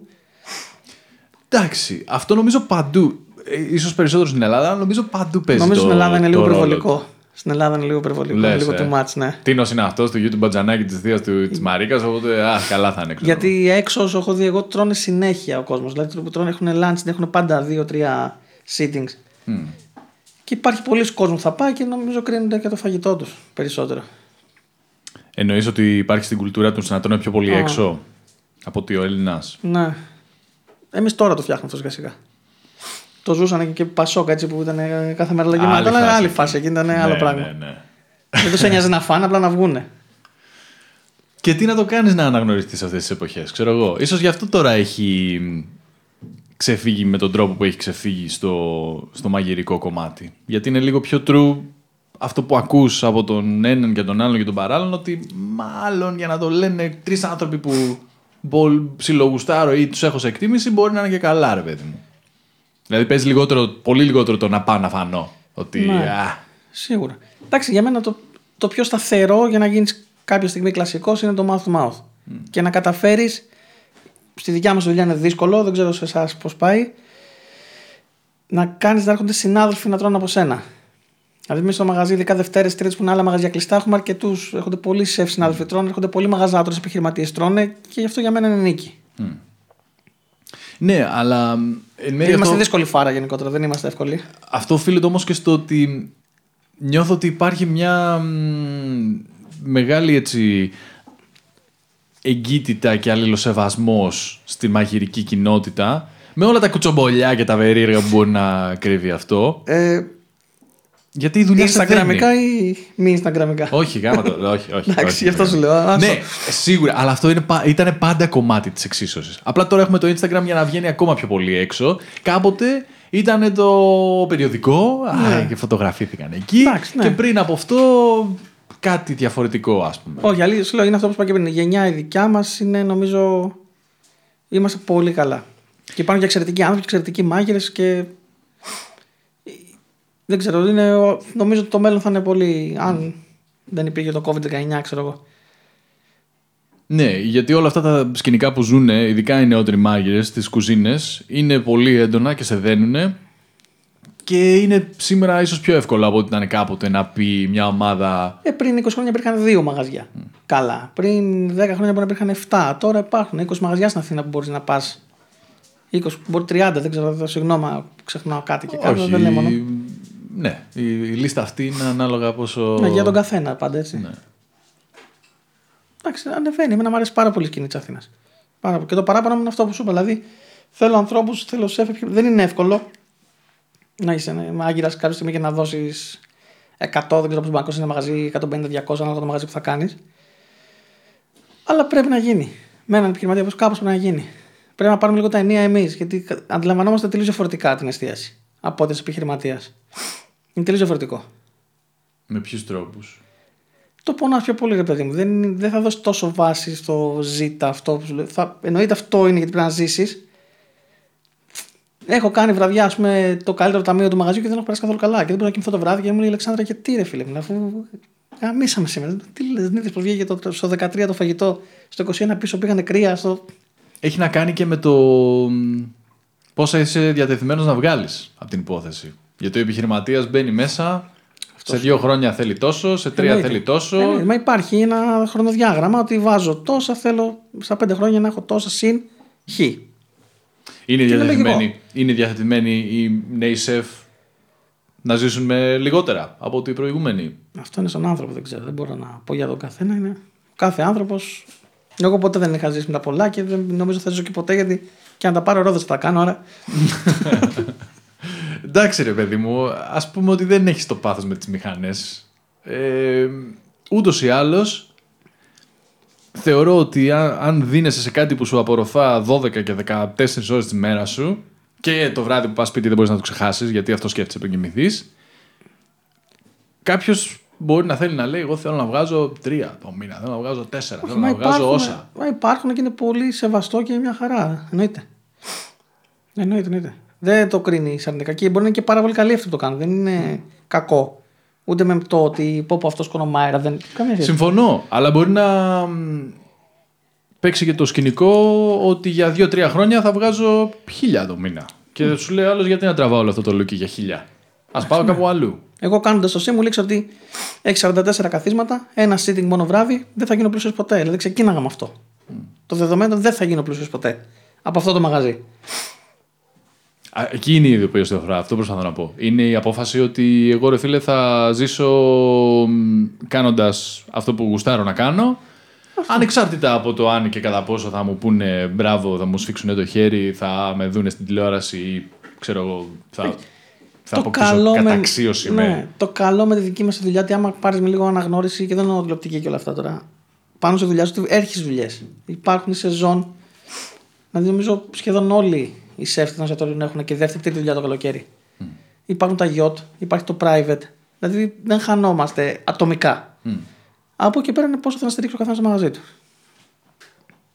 Και πώς το μαγαζί του στηρίζει αυτόν αντίστοιχα. Ένα από τα όσα έχει συνεπιφέρει, ξέρω εγώ, το, το Masterchef και όλο αυτό το rockstar, ξέρω εγώ, culture γύρω από το μαγείρεμα, είναι σίγουρα ότι εκτός από τον κόσμο που έχει βγει να δοκιμάσει περισσότερα πράγματα, μαγειρεύει και περισσότερος κόσμος πια. Κοίτα, εντάξει, αυτό απογειώθηκε τώρα εν μέσω καραντίνας. Λόγω χρόνου. Και, και πριν καλά πηγαίνατε, εντάξει. Εντάξει, εμένα μου αρέσει, είναι ωραίο, είναι ωραίο. Αλλά πάλι θεωρώ ότι ένα βράδυ σε ένα εστιατόριο είναι μια πιο ολοκληρωμένη εμπειρία. Εκτός από ένα πιάτο φαγητό που μπορεί να κάνεις και σπίτι σου. Mm. Είναι η υποδοχή, είναι το χαμόγελο του ανθρώπου που θα σε βάλει να καθίσεις. Καναπέδες, το τάδε κρασί, το καλό ποτήρι, όλο αυτό. Η μουσική, η ατμόσφαιρα, ξέρεις, είναι. Εννοείται την εμπειρία. Εμένα αυτό, αυτό είναι που μου έχει λείψει πιο πολύ από όλα τα υπόλοιπα. Πιο πολύ από όλα τα υπόλοιπα μου έχει λείψει το να πάω να φάω έξω. Όταν ναι. κάνουμε συζητήσεις, ας πούμε, με την Τζέννη και μου λέει πού θα. Την σύντροφό μου, πού θα πας, τι θα κάνεις κτλ. Τι σου έχει λείψει εν μέσω όλου αυτού. Λέω, θέλω να πάω να φάω σε ένα εστιατόριο. Και μην ξεχνάτε ότι η δικιά μας δουλειά είναι, μπορεί να κρυθούμε τους πάντες. Γιατί είναι η μόνη τέχνη, έντος εκτός εισαγωγικών, κάποιοι διαφωνούν ότι είναι, εγώ συμφωνώ ότι είναι, που παίζει και ρόλο βιωσιμότητας. Mm. Άρα ένα παιδάκι πέντε χρονών μπορεί να σε κρίνει πολύ εύκολα. Δεν μου αρέσει. Και άλλο δεν τον νοιάζει να είσαι έξι μήνες, προσπαθεί να βρεις μια ισορροπία σε μια σάλτσα τώρα, σε ένα κάτι, σε ένα πιάτο. Δε, φέρτε μου κάτι άλλο. μακαρόνια με κόκκινη σάλτσα. Ε, εσύ τρως αλάτι. Εγώ μπορώ να μην βάζω αλάτι γιατί θέλω να ακούσεις την οξύτητα κάπου. Ανάλατο. Με την, αυτή είναι ευκολία. Mm-hmm. Γιατί έχεις φάει, έχεις γεύση, είναι δικιά σου γεύση και λες δεν σ' αρέσει. Εμείς να το ζούμε αυτό καθημερινά. Και έρχομαι, τίποτα λοιπόν δεν είναι κοινά αποδεκτό, έτσι. Ναι, ναι, και αυτό είναι και το όμορφο. Ότι μέσα σε όλο αυτό το χάος υπάρχει και αυτός που θα σκαρφιστεί το τελείως, ξέρω εγώ, ανορθόδοξο και θα ανοίξει μπορεί και καινούριους δρόμους, ας πούμε, στη μαγειρική. Αλλά η δική μου ερώτηση είναι πώς βλέπεις όλο αυτό να επηρεάζει το μαγείρεμα στο σπίτι. Δηλαδή, από την αίσθησή σου, η δυνατότητα, ας πούμε, αναπαραγωγής των πιάτων και των τεχνικών που, που ενδεχομένως να βλέπει ο κόσμος στο Masterchef, θεωρώ ότι σε κάποιο βαθμό υπάρχει. Δηλαδή ναι, αυτό κοίτα. Το φέο ότι περνάει και σιγά σιγά μας εμποτίζει και τη, μαγείρε, το μαγειρική, τη, μαγειρε, έλα, πάμε, τη μαγειρική στο σπίτι γίνεται. Σίγουρα, κοίτα, το όλο αυτό μπορεί να επηρεάσει. Και όχι μόνο το Masterchef τώρα, είναι και το Instagram, τα όλα τα stories που όλοι μαγειρεύουν. Σίγουρα να σου κινείς κάτι ενδιαφέρον. Αν δεν το δουλέψεις, δεν πρέπει να το κάνεις. Mm. Γιατί μπορεί να ακούσεις κάποιες ορολογίες, κάποιες τεχνικές στον αέρα, το βάλα στο ρόνερ, στο στάδε. Δεν μπορείς να ξέρεις πώς δουλεύει ένα ρόνερ. Και το να κλείσει μια σακούλα και να το βάλεις μέσα και να το βάλει το δύο ώρες δεν είναι το ίδιο πράγμα από το πώς το να γίνει σωστά. Το μόνο κακό που μπορώ να βρω εγώ είναι ότι μπορεί να έρθουν οι λεγόμενοι ξυπνάκιδες στα εστιατόρια μετά και να σου λένε εντάξει, εγώ το έχω κάνει έτσι. Και αυτοί που έχουν άποψη για όλα, ξέρεις, είναι αυτοί οι ωραίοι τύποι που βγαίνουν για να αυτός σου πούνε είναι... κάτι. Αυτός σε μια σοβαρή κουζίνα θα φάει φάπα. Κανονικά. Γιατί Άξι, ναι. αν δεν έχεις περάσει όλα όσα οφείλει να έχει περάσει, είναι, υπάρχει λίγο αυτή η στρατήλα στο μαγείρεμα υπάρχει. Με τα καλά και τα κακά της. Ξέρετε, εγώ το λέω και για πελάτες. Πελάτες μπορεί, ας πούμε. Εμείς έχουμε πελάτες στο μαγαζί που έρχονται και το... που έχουν ρόνερ σπίτι τους και έχουν την τρέλα. Και με φωνάζουν στο τραπέζι. Νίκο, πώς να κάνω. Πήρα σιδηρόδρομο. Ναι. Πώς να το κάνω. Ναι. Εντάξει. Ξέρετε, χωρίζονται οι πελάτες. Αυτούς που έρχονται να κάνουν κριτική και ψάχνουν το κακό και σε αυτούς που έρχονται να περάσουν καλά. Και τους καταλαβαίνεις συνήθως το πριν κάτσουν αυτούς τους ανθρώπους. Ναι. Οι άνθρωποι είναι. Ισχύει αυτό. Αλλά ξέρω εγώ, ίσως σε, όταν αντιλαμβάνονται ότι έχουν απέναντί τους μια σοβαρή επιχείρηση, δεν ξέρω αν έχω. Δηλαδή είναι σαν να μου λες ε, ότι ο, εσύ θα πάρεις ένα βιβλίο αστικού δικαίου σπίτι σου και όταν θα μιλήσεις με τον δικηγόρο θα του πεις φίλε μου, δεν πάει έτσι, εγώ διάβασα. Και όμως αυτή τη... Ναι. Στο δικό μας τον κλάδο γίνεται πολύ. Ναι. Μπορεί να ακούσουμε τα πάντα και εντάξει. Είναι πελάτης, είναι δεκτό, μια χαρά, σεβαστό, όλα καλά. Φύγε το και παν... μην ξανάρθεις και στα αρχίδια. Όχι, όχι, όχι, όχι. Εγώ το έχω πει για πελάτη ότι δεν τον θέλω μόνος στους αυτούς που έχουν κακή ενέργεια. Mm. Δεν με νοιάζει να μου κρίνουν το φαγητό μου, να μου πούνε Νίκο, ξέρεις, εγώ το δοκίμασα, αυτό μου ήταν λίγο έτσι. Αυτό, λίγο... Δεν έχω διαθέματα καθόλου. Τα έχω ξεπεράσει τα κόμπλεξ μου, ξέρω ποιος είμαι, ξέρω πώς μαγειρεύω, ξέρω κάθε πιάτο που θα βγει, γιατί θα βγει έτσι. Δηλαδή μπορώ να απαντήσω. Mm. Δεν θα το κοιτάξω όντως τι έγινε. Ε, δεν μπορώ τους ανθρώπους που έρχονται. Επί με την αρνητική τους ενέργεια, ναι, αυτό το ναι, πράγμα, ναι. Όλο το, το κακό, ρε παιδί μου. Αυτό δεν το θέλω, όχι. Ντροπή μου που το λέω, αλλά δεν το θέλω. Δεν ξέρω, ρε φιλέ, όχι. Η, όχι, η... γιατί θεωρώ ότι σε τιμάει ο άλλος να έρθει να δώσει τα λεφτά του, δεν ξέρω αν έχει πολλά ή λίγα. Το φαγητό σου, να φάει το φαγητό σου και να πληρώσει, σε τιμάει. Το βλέπω έτσι. Εντάξει, δεν είναι, ρε φιλέ, όμως ότι παίρνει αέρα κοπανιστό. Όχι, δηλαδή ναι. Ήρθε στο τέλος της ημέρας, κατανάλωσε κάτι. Οπότε απλά αυτό που λες η κακή ενέργεια είναι κάτι που εφαρμόζεται σε όλες τις εκφάνσεις της ζωής. Να. Είτε πας να πληρώσεις το λογαριασμό σου, είτε πας να φας. Οπότε αυτό θα υπάρχει παντού. Τι πιστεύεις όμως ότι, ξέρεις, που προσπαθώ να πάω την κουβέντα στο εάν και κατά πόσο μέσα από όλα αυτά που, που βλέπουμε και όλα αυτά τα ερεθίσματα, όπως είπες και εσύ, και το Masterchef και τα Instagramικά και όλα αυτή την κουλτούρα του μαγειρέματος. Αν υπάρχει κάτι. Τι είναι, κορίτσι μου. ε, αν υπάρχει κάτι που θα. Αν, αν το άλλαζες στο μαγείρεμα στο σπίτι, θα ήταν επαναστατικό. Θα βλέπαμε, ξέρω εγώ, τεράστια βελτίωση στο τι φτιάχνει ο καθένας. Αν υπήρχε μία συμβουλή να, να δώσεις, ξέρω εγώ. Δεν, μπορώ, δεν μου έρχεται κάτι να πω τώρα, γιατί θεωρώ ότι πάντα το μαγείρεμα στο σπίτι είναι λίγο πειραματικό από ανθρώπους που δεν είναι του χώρου, δηλαδή θέλουν να κάνουν κάτι που δεν το έχουν ξανακάνει. Mm. Ε, υπομονή, μελέτη αυτό που κάνουν και εντάξει, και θα βγει. Δεν, είναι... δεν κάνουμε μια... πυρηνική φυσική.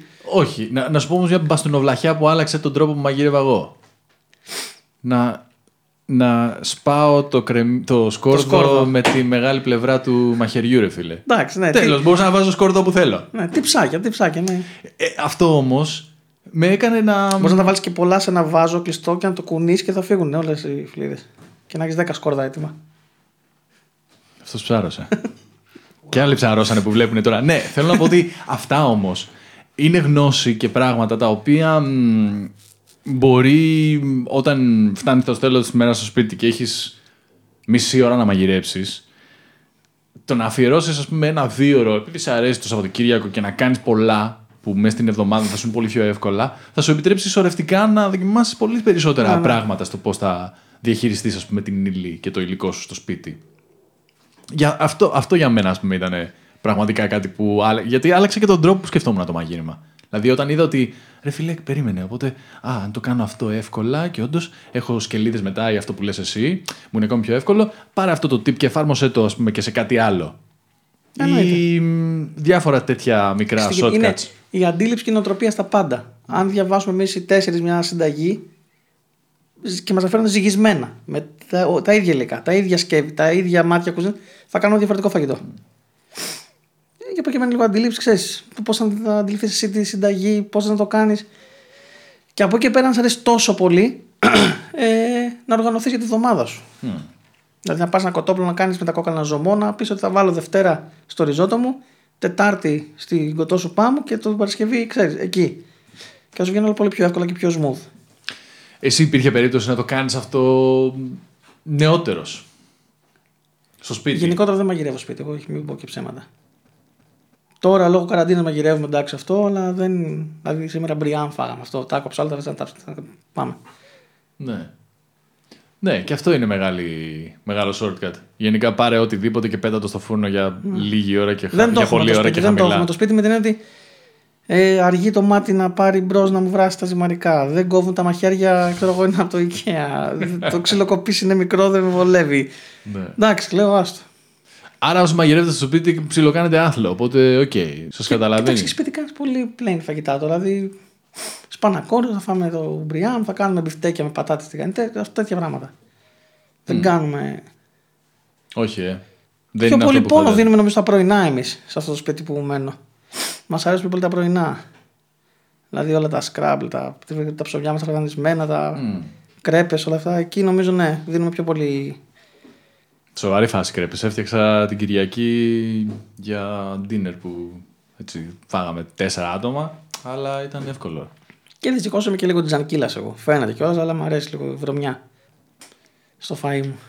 Ποια είναι η, η χαρακτηριστική την είναι, είναι ο Μακόναχεϊ, νομίζω. Ποιος είναι αυτός που μαγειρεύει σε μια ταινία. Εντάξει, και ο Μπουρντέν το έκανε αυτό κτλ. Αλλά η σύνδεση βρωμιάς και υψηλής γαστρονομίας. Υπήρχε πάντα, είναι μια, είναι μια περίεργη σχέση. Είναι λίγο ξεσερωτική όλο αυτό. Ισχύει. Εμένα με έχει πιάσει αυτό πάντα. Ήμουν, είμαι της βρωμιάς. Έχεις εμπνευστεί από γεύσεις που έχεις oh. δοκιμάσει? Στο... Εντάξει, στις αρχές στο Σίμουλ είχαν ένα τύπου hot dog. Mm. Ας πούμε τώρα μια κρέμα λουκάνικο με ένα χωριάτικο. Οκ, okay, αυτό, αλλά όχι, δεν είναι ότι.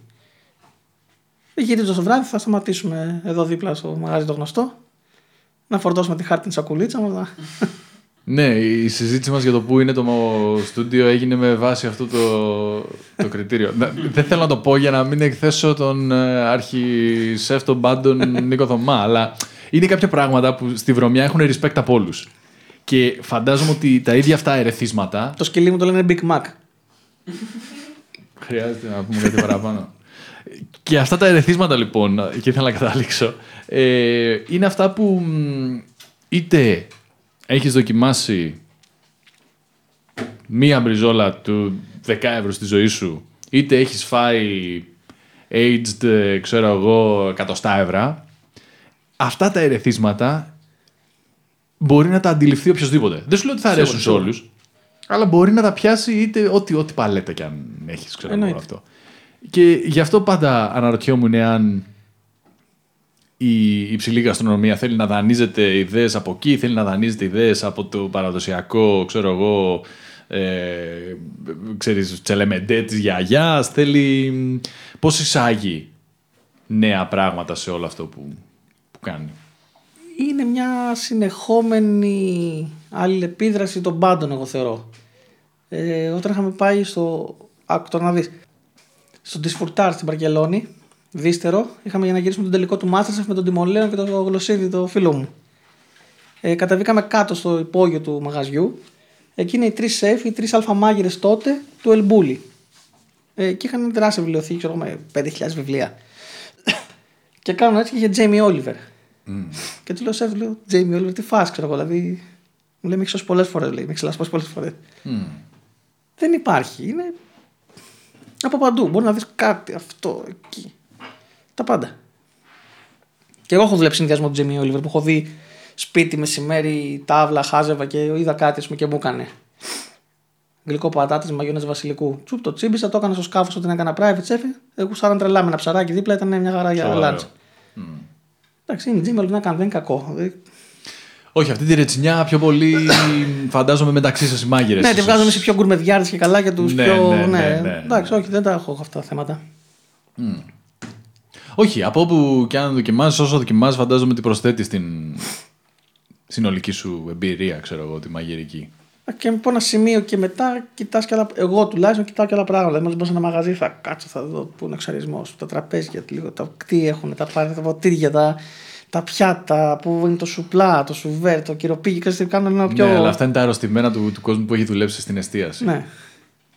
Οι περισσότεροι δεν, δεν προσέχουν ναι, αυτό στο τέλος της ημέρας. Κοίτα τι παπούτσια φοράει αυτός, ο μέτρη έχει άλλο, το τέτοιο αυτό.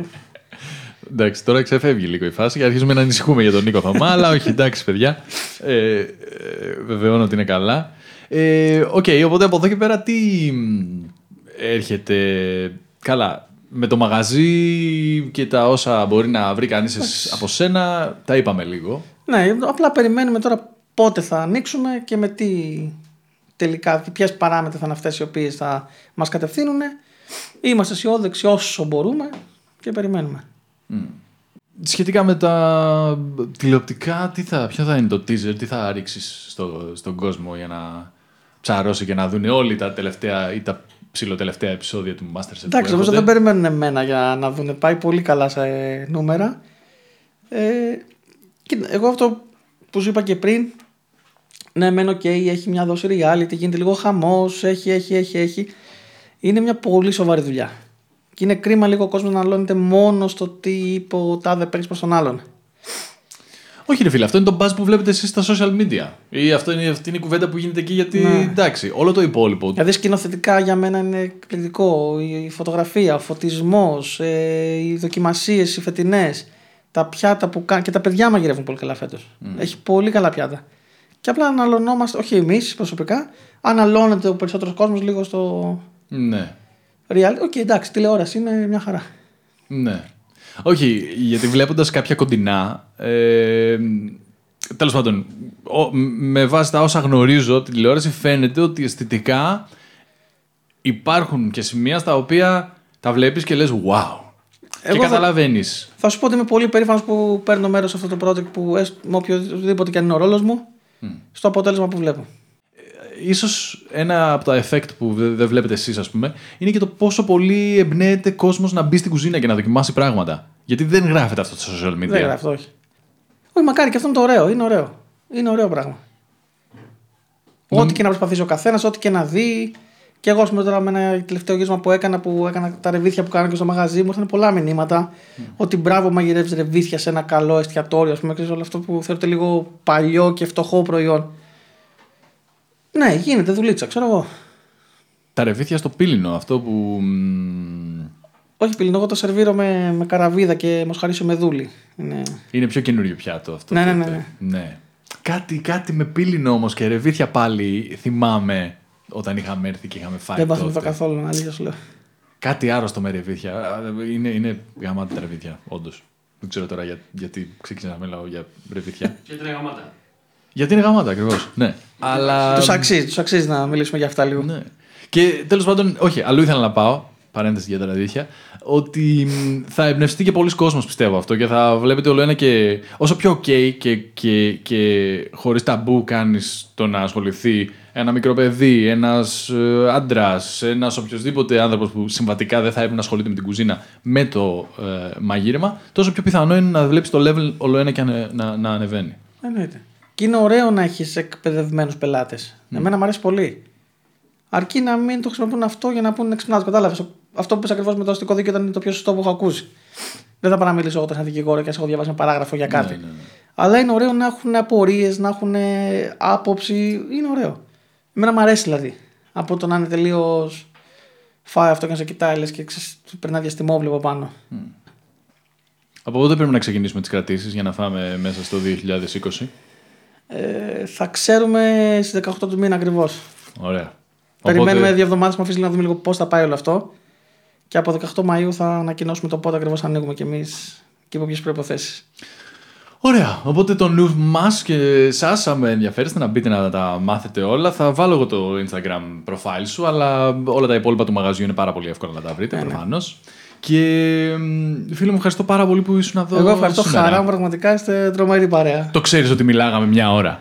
Πέρασε μια ώρα. Σου φαίνεται ότι μια ώρα αυτό? Όχι, που κάναμε? Τίποτα. Και κάτι ψηλά. Ναι. Όχι. Ε, οπότε έχουμε, δεν ξέρω, υλικό για την επόμενη φορά ή όταν επανέλθουν τα πράγματα θα ξανακάνουμε ένα ραντεβού να μου πεις. Χαρά μου, χαρά μου. Να ερχόμαστε να τα λέμε. Και το τζιν καλό ήταν. Πες κάτι για το τζιν, πες κάτι. Τρομερό, ευχαριστώ πολύ. Άνοιγε, το πιστεύουμε όλη την καρδούλα. Λοιπόν, εντάξει, όχι, αστεία. Ευχαριστούμε πάρα πολύ, ξαναλέω, και τα ευχαριστούμε και εσάς, παιδιά, και τα λέμε στο επόμενο. Να σας καλά, ευχαριστούμε πολύ.